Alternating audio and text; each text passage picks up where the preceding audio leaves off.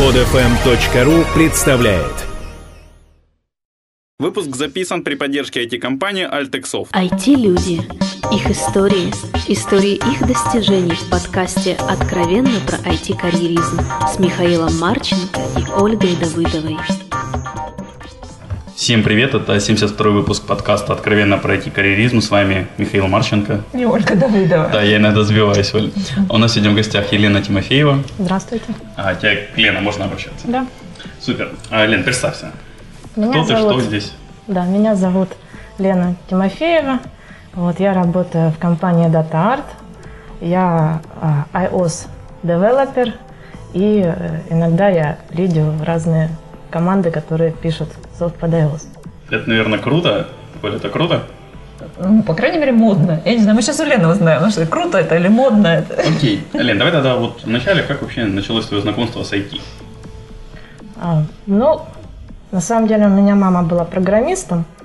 У вас Вот. прям такая по ма- матриархату линия. Да, династия. А, Вот. Ну, она была таким программистом, который инженер-программист на коммунаре. Вот. Писала на Паскале. Вот. Но, собственно, времена были в детстве тяжелые. А, Вот. Семья у нас была довольно бедная. А, И когда... вот- Тебе с детства на iOS на рудники. Нет, просто у всех детей были тамагочи. Вот. А у меня не было. У тебя был компьютер. Да, у меня был 286 компьютер мамин, и мы писали с ней на Паскале тамагочи. Тяжелое детство. Слушай, ну, классное детство.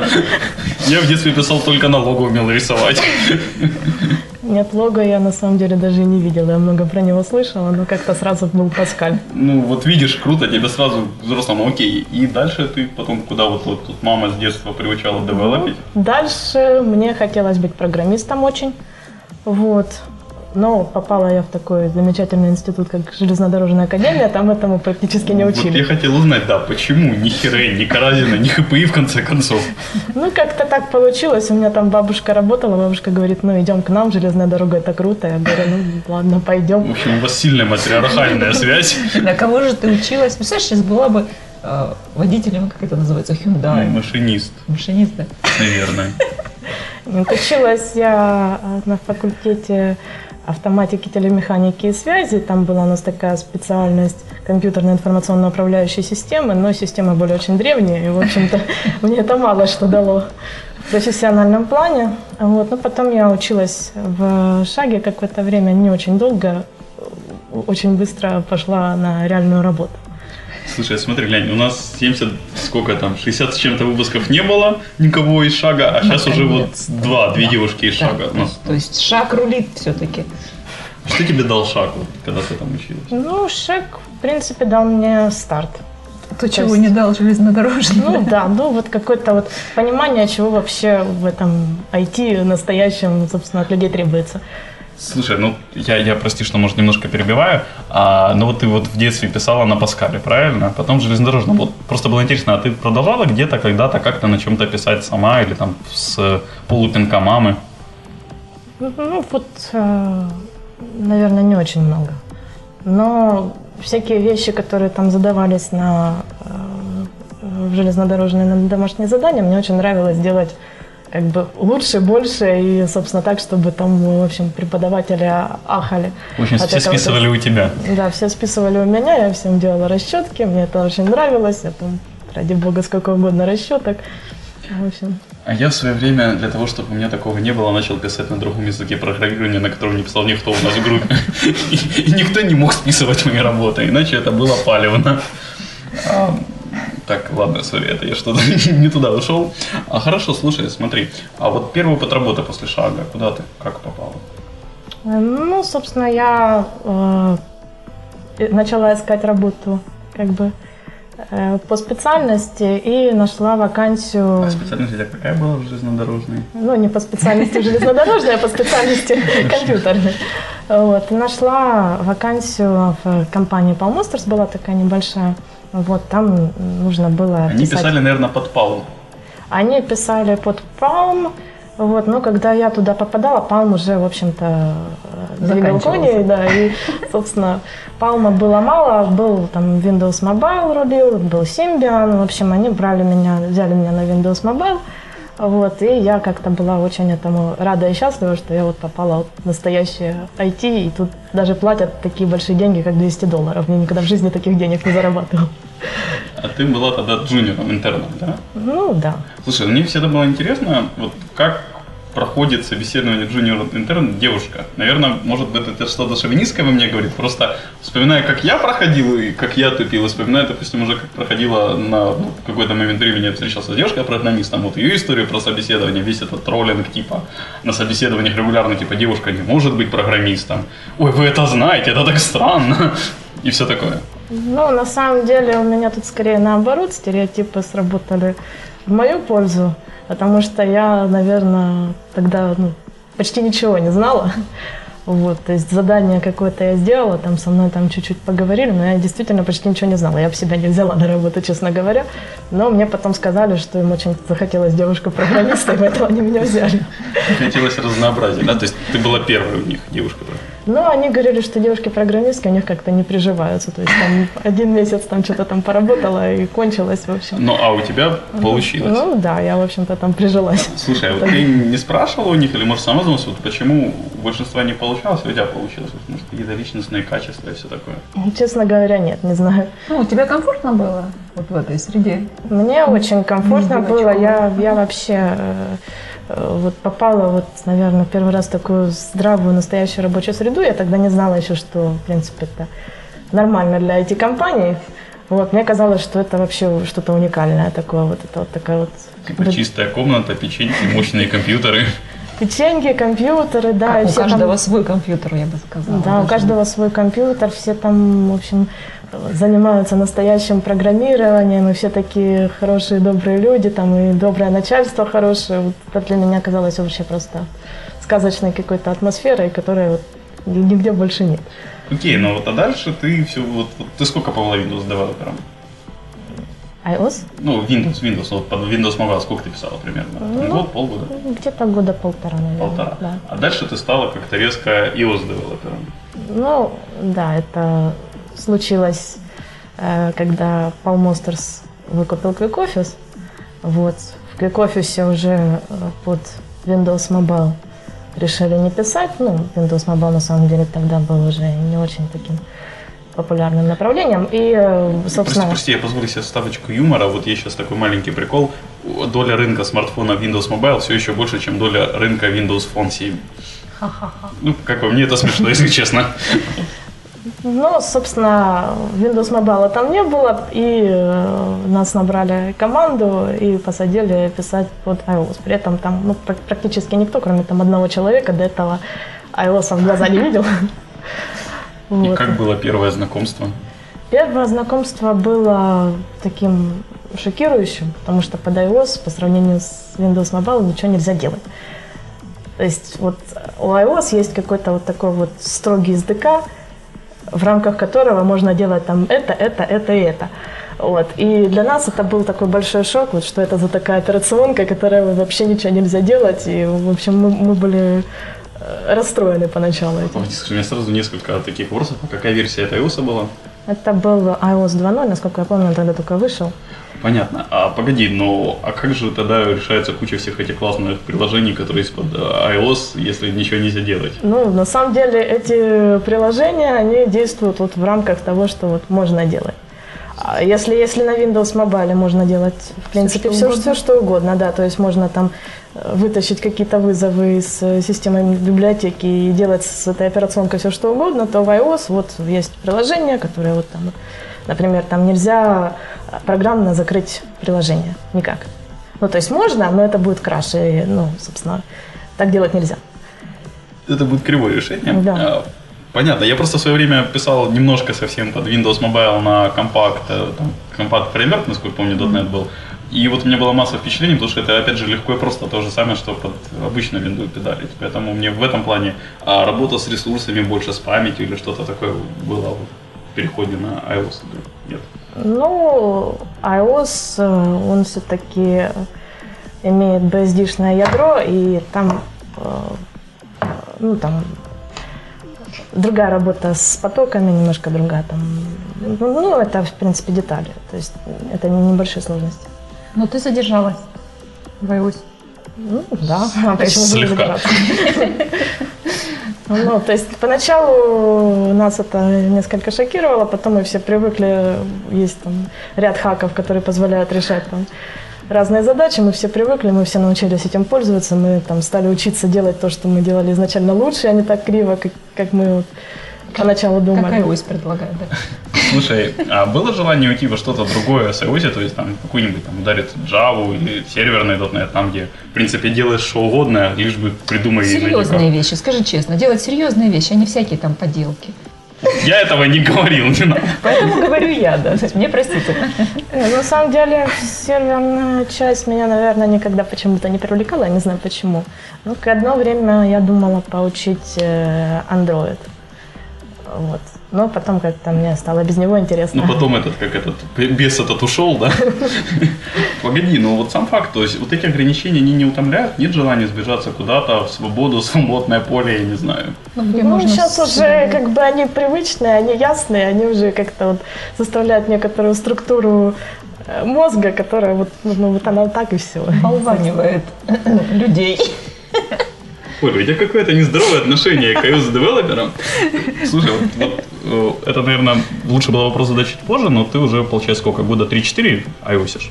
Да, четыре, С восьмого, да? четыре, да, или даже четыре с половиной. В общем, достаточно Окей. долго. А мама твоя, ты говорила, паскалит. Ну, было дело такое, да. А сейчас она уже не паскалит. Нет, А Она все еще программирует или нет? нет. А было желание ей показать, мамка, вот то, что ты делал на Паскале, это несерьезно. Вот ты посмотри, iOS, здесь все сложно и все такое.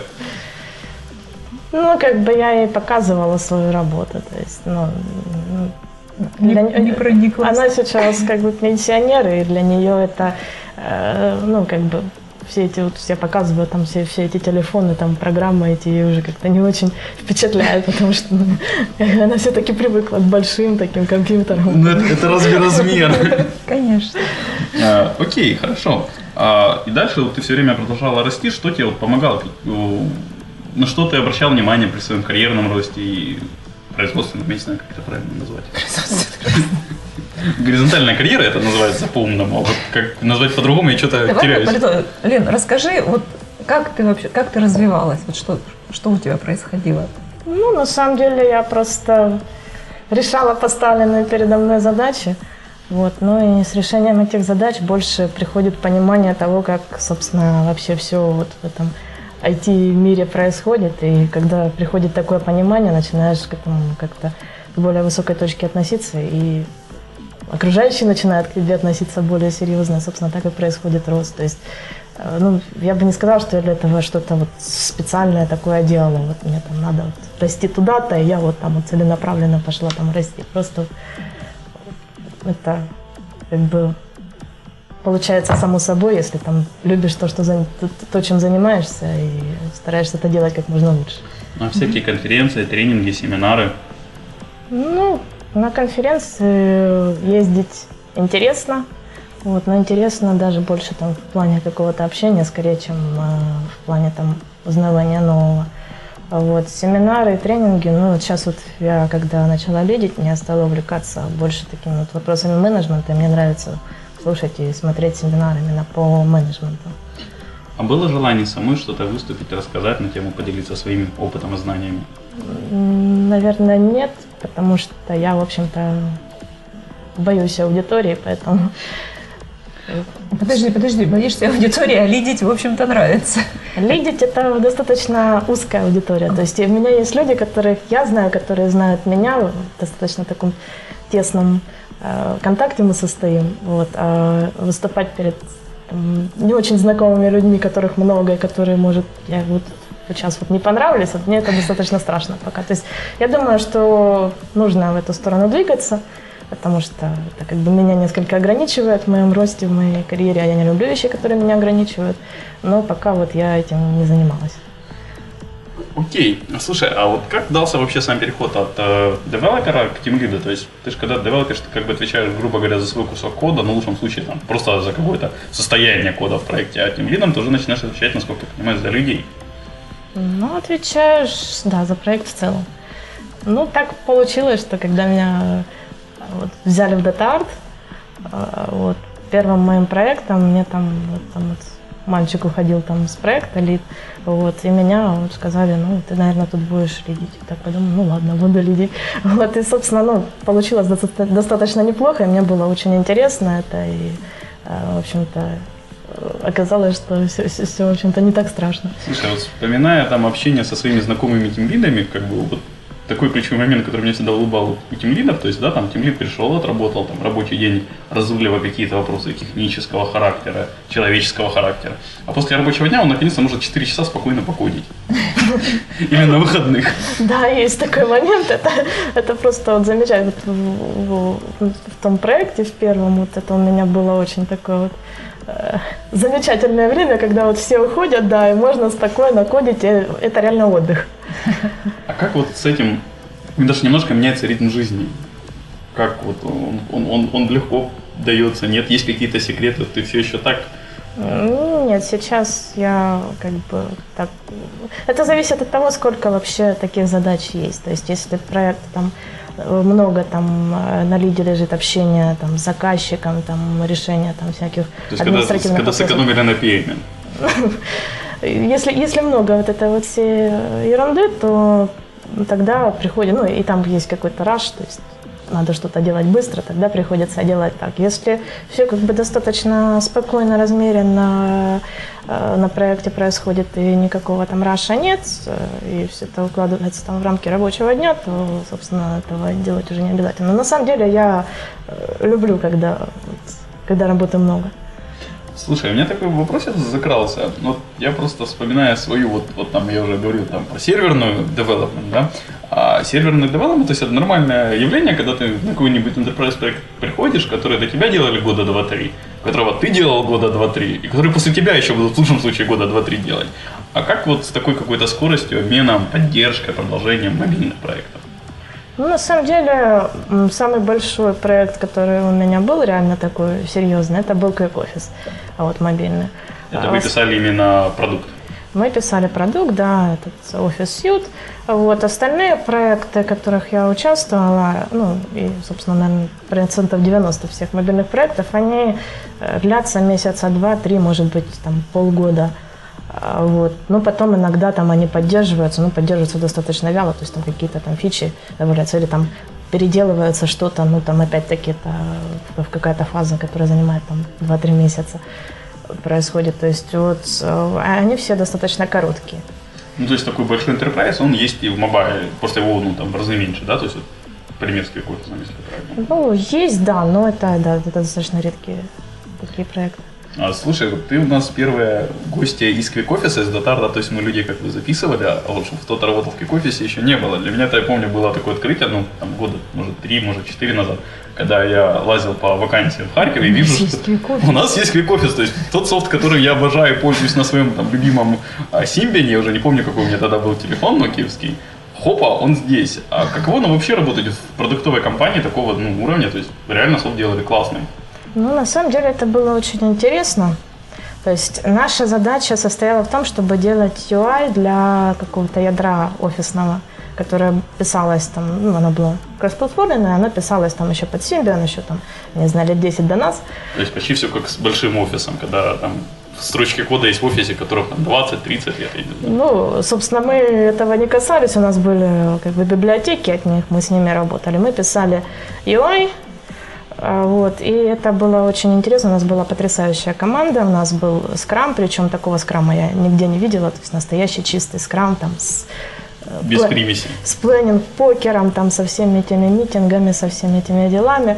У нас была просто великолепная команда, и э, у нас э, как бы не было дизайнеров интерфейсов. Мы, э, наш, наши вот эти вот всякие там контролы, фишки, все мы это придумывали посредством brainstorming а, вот, и потом вот имплементили там, ну, то есть для офиса ну, те, те контролы, которые предоставляет iOS, э, вот их для офиса маловато. То есть офису надо больше, у нас были там свои менюшки, свои там всякие контролы, вот там вот, как вот там вот сделать там alignment э, в ячейке э, Excel. Вот давайте сделаем такой вот контрольчик, как такой, как, как одну ячеечку, и в ней будет текст, и его можно будет пальчиком перетаскивать там вверх, вниз, вправо, влево, это будет, так вот будем выставлять alignment. Вот, там, придумали, сделали, получилось там прикольно. Вот. То есть это, ну, на самом деле очень была интересная работа. Слушай, тогда сразу, ну это же вы писали под iOS QuickOffice, Да. А какой был срок отдачи от реальных пользователей? То есть, грубо говоря, там, вот вы придумали этот alignment ячейку там, сегодня. Через неделю оно или через две, через три, через месяц ушло в релиз, и там уже появились какие-то фидбэки. Был какой-то такой цикл связи? Ну да, но э, как бы первые, э, первую версию нашего Excel мы выпустили там э, через полгода только. Э, ну, мы, мы его, в общем, полгода писали. Ну, это было неудивительно, поскольку никто из нас не умел писать под iOS, и мы там сначала там что-то там накорябали, потом еще там частично переписывали, потом еще что-то. В общем, мы это выпустили, вот, потом мы достаточно быстро выпустили Word, то есть от э, Excel оказалась отдача не такой большой, как, в общем-то, ожидали там э, руководители компании. Мы выпустили Word, и тогда там как бы посыпались там пользователи, там, нам там писали письмо, вот спасибо вам, мы тут заработали первый миллион на этом приложении, там, и ну, очень много пользователей, в общем-то, этого софта у них там на тот момент, когда мы это писали, был единственный кон- конкурент это Documents to Go, э, вот, которые там опаздывали и делали фич меньше. Ну, скорее всего, просто потому что у нас было уже и готовое ядро, которое много чего умело. Вот у них, видимо, было с этим хуже. Это все было просто под iPhone. Да. А когда появился iPad? Но Когда появился iPad, я уже там не работала. Понятно. А тогда вот и опять же вопросец, а как вот вообще разница работать в продакт компании и в аутсорс? Она есть, нету? Ну, конечно. И в чем она? достаточно большая. А, Ну, в, э, в аутсорсе несколько другие цели.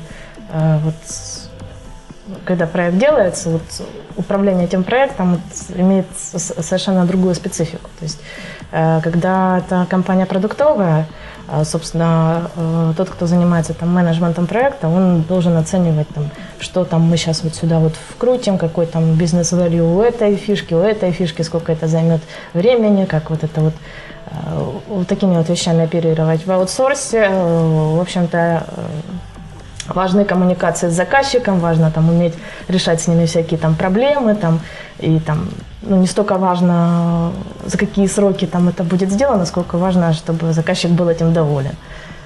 Вот, то есть, ну, э, решаются такие вещи, э, ну, то есть совершенно разные. И опять же, там, ну, когда все это делается для себя, для своей компании, там, ну, разработчикам несколько проще, потому что там свои проблемы они коммуницируют напрямую там э, своему начальству, которое, в общем-то, им достаточно доверяет. Вот. В аутсорсе, ну, как бы изначально при начале работы с заказчиком, то заказчик по умолчанию как бы команде не очень доверяет.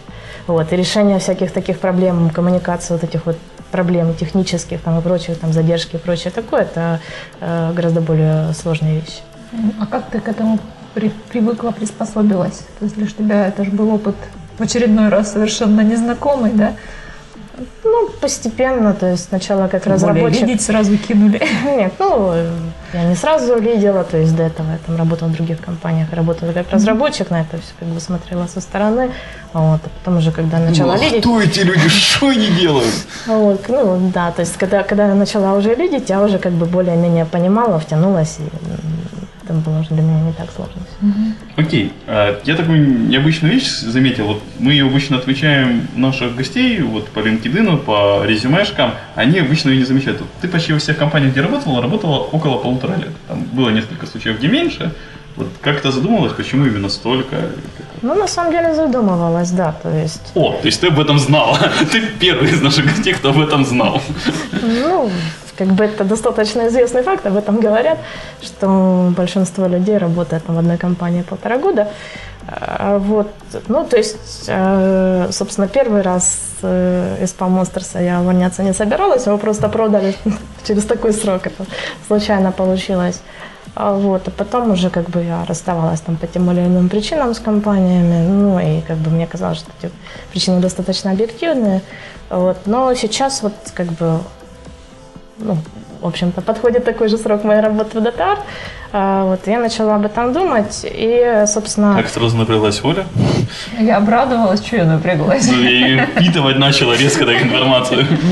А, Собственно, я думаю, что есть вот некоторый такой вот психологический эффект, что вот примерно через такой промежуток времени э, как бы проходит вот эта вот первая эйфория после смены работы, проходит вот первый э, вот этот вот этап, когда что-то новое там э, в жизни происходит, что-то новое там ну, появляется, становится, ну, это все становится достаточно рутинным, Э, вот, и вот Тут вот надо как-то вот себя, наверное, если, если сама по себе компания нравится, тут вот надо вот как-то себя искать э, в этом всем и э, находить для себя вот э, какие-то моменты как мотивирующие, э, с которыми будет интересно дальше работать. То есть получается, что тебе все время нужно что-то новенькое, да? То есть когда ты в состоянии комфорта находишься, это воспринимается как рутина. Ну, тут скорее вопрос в том, что такое состояние комфорта. Ну, Когда ты все уже знаешь, умеешь, все понятно. Ну, наверное, это у многих, не, не только у меня. Это, собственно, да. То есть, когда это, когда ничего нет нового, ничего, не- не- некуда лезть, ничего преодолевать, это скучно. Поэтому, Слушай, я не могу не задать такой шовинистский вопрос. Вот я подозреваю, что в командах, которые ты видишь, обычно больше мужчин. ну, да. Как вот мужчины воспринимают то, что ими командует слабая, милая девушка? Ну, а, большинство воспринимает вполне спокойно, но обычно там один человек находится, который вот... Вот задают такие вопросы, да? Нет, он не задает вопросов, просто по нему вот видно, вот по его первоначальному поведению, что он как-то вот не очень э, не очень относится как э, к лиду, не очень признает изначально вот право вот с собой управлять. Э, Простите, это вот впервые, когда на городской номер звонят в принципе. Секундочку. не признает изначально право собой управлять. Вот. Ну, собственно, я не, э, не пытаюсь э, применять каких-то мер для того, чтобы с этим бороться. Обычно как бы в процессе работы, когда там начинаешь решать какие-то проблемы там, человека, когда он начинает там, обращаться к тебе со всякими вопросами и прочим, он как бы привыкает к тому, что эта позиция занимается как бы не просто так, а ты имеешь на это какое-то право, и дальше, в общем-то, все хорошо. То есть это не является большой проблемой, на самом деле. Круто. Ну вот я, к сожалению, своей шовинистской темы не, не получилось у меня поднять, которую я хотел. Эх, так я так старался, да. А, окей, давай тогда будем потихоньку закругляться. У меня тут с финального вопроса, как бы есть ты сейчас как тем лидер, подозреваю, работаешь много с джунами. Да, это достаточно часто. Как вот за сколько, как сложно и как быстро можно стать синьором в iOS Development? Но э, синьором вообще э, с нуля, то есть если человек раньше не, не занимался девелопментом вообще, Да-да, именно. ну, я думаю, что э, года за полтора-два вполне можно, все зависит от стараний. Поэтому ты по полтора года в компании не задерживалась. Выращивала себе замену и дальше. И как? Вот, вот, вот за счет чего можно за полтора года? Потому что в Java полтора года, ну, это не срок, например. Но в iOS девелопменте просто э, как бы iOS самому-то, собственно, 5 лет. Ну, сколько тут? ну, Шестая версия, между прочим, да, уже то есть за пять лет. Так что полтора это больше, чем синьор. Ну, то есть здесь э, как бы понятие синьор это несколько другое, и э, кроме того, то, какие задачи на iOS решаются, они не слишком, так сказать, сложные. Ну, окей, тогда будем закругляться. Наши. Подожди, есть подожди, вопросы? мне очень хочется, а вот что дальше? Как ты себя видишь, поскольку мы о карьере говорим, да, вот кем ты себя видишь дальше? Оля уже начала проводить собеседование сразу. А мы этим и занимаемся. Ну, на самом деле, мне сейчас нравятся, в общем-то, вопросы менеджмента, и я думаю, что я буду двигаться в этом направлении, но у меня нет э, какой-то конечной точки, к которой вот я вот хочу прийти, пока вот я не пришла, вот все в жизни не так, а вот как только добьюсь, то все, все сразу станет классно. Мне на самом деле нравится сам э, процесс вот того, что я делаю, процесс вот как бы э, развития. Мне нравится, когда я делаю что-то интересное, мне доставляет удовольствие моя работа. То есть мне, меня каждая ступенька, которую я преодолеваю, вот, у меня вот просто вот сам вот кайф от того, что я это делаю. Угу. Вот. Круто. Задавай свой любимый вопрос. Это просьба. Посоветуй две книги нашим слушателям. А, ну, собственно, две книги. Э, одна книжка будет э, автора Мэтью Кампбелл Objective-C э, Recipes. И вторая это Шон Гримс и Колин Фрэнсис I was five recipes. Собственно, ну, я ее... Не обязательно было, кстати, про работу. Вот только девушка единственная сказала, книжки вот такие, обычно что-нибудь После, последнее, что я помню, был Коран и Библия. Вот, вот, вот. Ну, в принципе, можно еще «Унесенные ветром» почитать, тоже интересная книжка. Вот, вот это девочковое чтиво, правильно. А, вот. Ну, собственно, эти книги обе такие вот одинакового концепта, то есть они э, содержат э, сборник каких-то ответов на э, часто возникающие вот вопросы, как вот сделать то, как решить там ту так проблему. Они помогают сократить полтора года до года. Да. До полугода. До полугода. А, хорошо, тогда самое финальное. Пожелать что-то нашим слушателям, желательно хорошее. А, ну, собственно, слушателям я желаю, наверное, самое, что для меня кажется главным, это чтобы работа всегда доставляла им удовольствие. Большое спасибо, Лена, что пришла к нам. Большое спасибо слушателям, что слушали нас. Все вопросы и пожелания мне на почту шами13 собака.gmail.com. Всем спасибо, всем пока. Пока-пока. Спасибо. Откровенно про IT-карьеризм с Михаилом Марченко и Ольгой Давыдовой. Скачать другие выпуски этой программы и оставить комментарии вы можете на podfm.ru